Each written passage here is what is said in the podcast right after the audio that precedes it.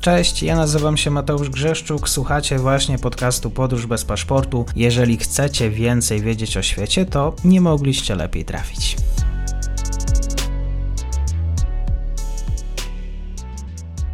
Dzień dobry wszystkim słuchaczom. Raport Michała Nowaka dzisiaj, który jest moim gościem z portalu Nowy Ład na temat tego, co się dzieje na froncie. Dzień dobry, dziękuję za przyjęcie zaproszenia. Dzień dobry, witam pana i witam państwa. Rzecznik Kremla Dmitrij Pieskow twierdzi, że Rosja jest gotowa do rozmów z Ukrainą, właśnie rozmowy o tak zwanej neutralności, jednak i kolejne pociski w stronę Kijowa. Co się działo, o czym powinniśmy wiedzieć? Rozpoczynając od tej propozycji rozmów pokojowych, to krótko tylko to skomentuję. Moim zdaniem w tym momencie to jest wybieg. W momencie, w którym wojska rosyjskie podchodzą już pod ukraińską stolicę, właściwie do niej wkraczają, o czym zaraz będziemy z pewnością rozmawiać, e, propozycja rozmów pokojowych jest, e, jest po prostu nie na miejscu z punktu widzenia rosyjskich interesów.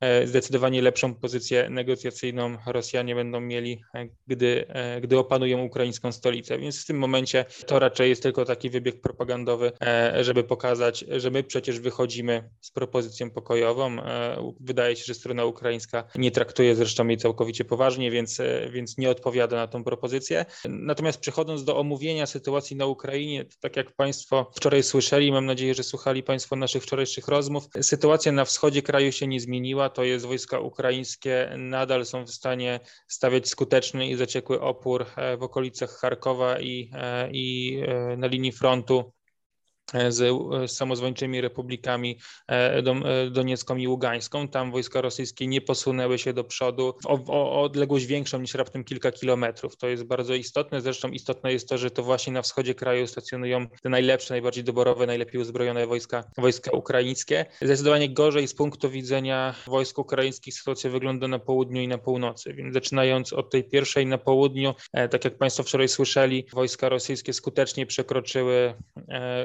skutecznie przekroczyły granicę pomiędzy okupowanym Krymem a, a Ukrainą właściwą, wkraczając, e, wkraczając na terytorium Ukrainy, e, przesuwając swoje wojska aż w okolice miasta Hersoń, przekraczając linię Dniepru, co miało miejsce jeszcze wczoraj i jeszcze wczoraj prawdopodobnie docierając do miasta Mikołajów. E, przynajmniej takie, na to mieliśmy potwierdzenie, widzieliśmy zdjęcia rosyjskich, rosyjskich pojazdów opancerzonych w Mikołajewie, natomiast prawdopodobnie był to wybieg ze strony wojsk ukraińskich, zresztą nie jedyny. Ukraińcy prawdopodobnie mają taką taktykę, że przepuszczają część rosyjskich oddziałów, część rosyjskich kolumn zmechanizowanych przez swoje linie, a następnie odcinają je od zaplecza i sukcesywnie niszczą. Wielokrotnie do takich sytuacji doszło pod Charkowem, czy pod miastem, czy w okolicach miasta Sumy, gdzie, gdzie, gdzie liczne oddziały zmechanizowane wojsk rosyjskich były po prostu niszczone po tym, jak zostały odcięte od, od głównych sił. W każdym razie wracając do, do, do południowej Ukrainy,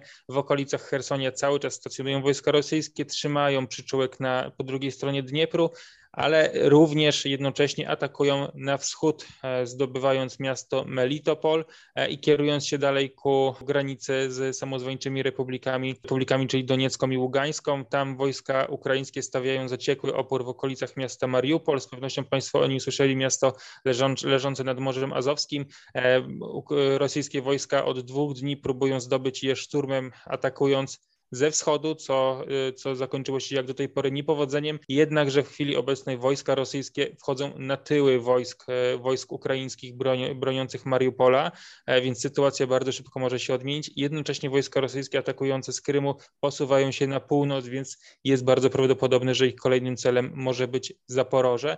I tu niestety z punktu widzenia ukraińskich sił stacjonujących na wschodzie będzie już niestety groziło im odcięcie i ewentualne okrążenie, jeżeli udałoby się wojskom rosyjskim rosyjskim zdobyć Zaporoże e, i jednocześnie Charków, łącząc się, e, łącząc te, te, te dwa zgrupowania atakujące z północy, z południa i, i wschodu, więc e, z punktu widzenia obrony części wschodniej Ukraińcy trzymają się na wschodzie, ale niestety zagraża im atak flankujący z południa. Zdecydowanie jeszcze gorzej sytuacja ma się na północy kraju, gdzie, gdzie wczoraj wojska, gdzie właściwie dzisiaj w nocy wojska rosyjskie przekroczyły granicę białorusko-ukraińską w okolicach Czarnobyla, zdobywają zdobywając, zdobywając rozległe połacie terenu i dochodząc aż do samego Kijowa, przede wszystkim docierając do rosyjskich wojsk powietrzno-desantowych, które, które zdobyły port lotniczy w Hostomylu, który miałby, to lotnisko miało być w dniu wczorajszym odbite przez wojska ukraińskie. Okazało się to jednak informacją prawdopodobnie fałszywą, bo walki cały czas trwały, a w chwili obecnej już przed kilkoma godzinami wojska ukraińskie raportowały, że na lotnisku niszczyły, e, niszczyły rosyjskie czołgi, co świadczyłoby o tym, że po prostu wojska lądowe dotarły już do tego obszaru. E, zresztą takie aktualne raporty mówią o tym, że trwają już walki w niektórych północnych, zachodnich i wschodnich dzielnicach Kijowa. Walki raczej o niskim natężeniu do, do, do stolicy Ukrainy, do ukraińskiej stolicy przedzierają się pierwsze oddziały wojsk rosyjskich. E, więc tak wygląda sytuacja w chwili obecnej. Ukraińskie, ukraińskie władze wydają już broń wszystkim ochotnikom. Raporty aktualne mówią o tym, że wydano 18 tysięcy karabinów maszynowych w Kijowie, ale trudno sobie wyobrazić, żeby powołana ad hoc milicja uzbrojona w karabiny maszynowe była w stanie przeciwdziałać doborowym oddziałom zmechanizowanym wojsk rosyjskim, więc niestety, gdyby te oddziały były gotowe do podjęcia walki na nierównych zasadach, może to się skończyć masakrą. Czy właściwie w tym przypadku Ukraińcy jest jakaś nadzieja właściwie wsparcia wojsk zachodnich, czy jednak Ukraińcy są pozostawieni sami sobie? No o tym jeszcze dzisiaj mówił, mówił ukraiński prezydent, że są, zostali pozostawieni sami sobie, że nie mogą liczyć na wsparcie nikogo z zewnątrz, że nie mogą liczyć na pomoc NATO mimo swoich aspiracji ku temu, żeby do Sojuszu Północnoatlantyckiego dołączyć.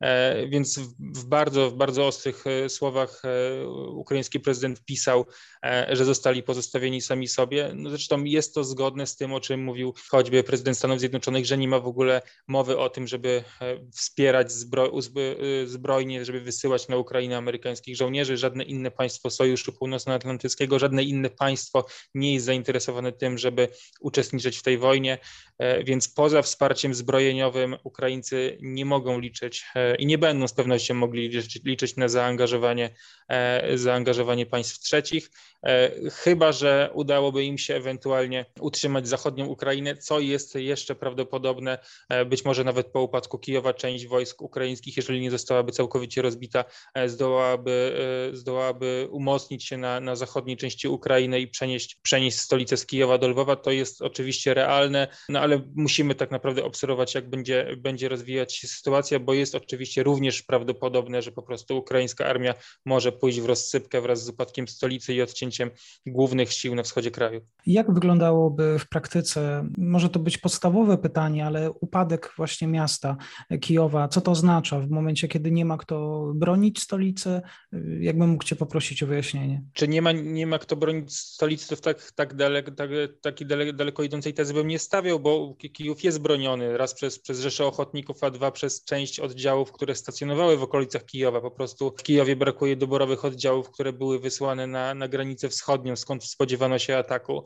Granica północna nie była odpowiednio broniona. Z pewnością część wojsk jest w chwili obecnej przerzucana do Kijowa, ale część z nich może nie dotrzeć na czas, część z nich może zostać zniszczona po drodze przez naloty. Możliwe jest też to, że Ukraińcy będą w stanie na tyle szybko skonsolidować obronę, żeby, żeby stawiać skuteczny opór, y, y, opór stolicy. Na chwilę obecną niewiele na to wskazuje, ale też nie, nie, nie zakładajmy z góry, że jest to całkowicie niemożliwe. To, co, co, to o czym już rozmawialiśmy, to co ja przewiduję, no to jest po prostu fakt tego, że po przejęciu władzy w Kijowie e, Rosjanie po prostu zrealizują te postulaty, o których mówili. Jakkolwiek absurdalnie one brzmią, postulaty denazyfikacji Ukrainy, po prostu będą realne i rząd, obecny rząd e, Załańskiego zostanie zastąpiony jakimś prorosyjskim, e, prorosyjskim gabinetem, którego nikt poza Rosją prawdopodobnie nie uzna, ewentualnie poza sojusznikami, sojusznikami Moskwy i ten, to kadłubkowe państwo marionetkowe będzie podporządkowane Moskwie. Pytanie, czy to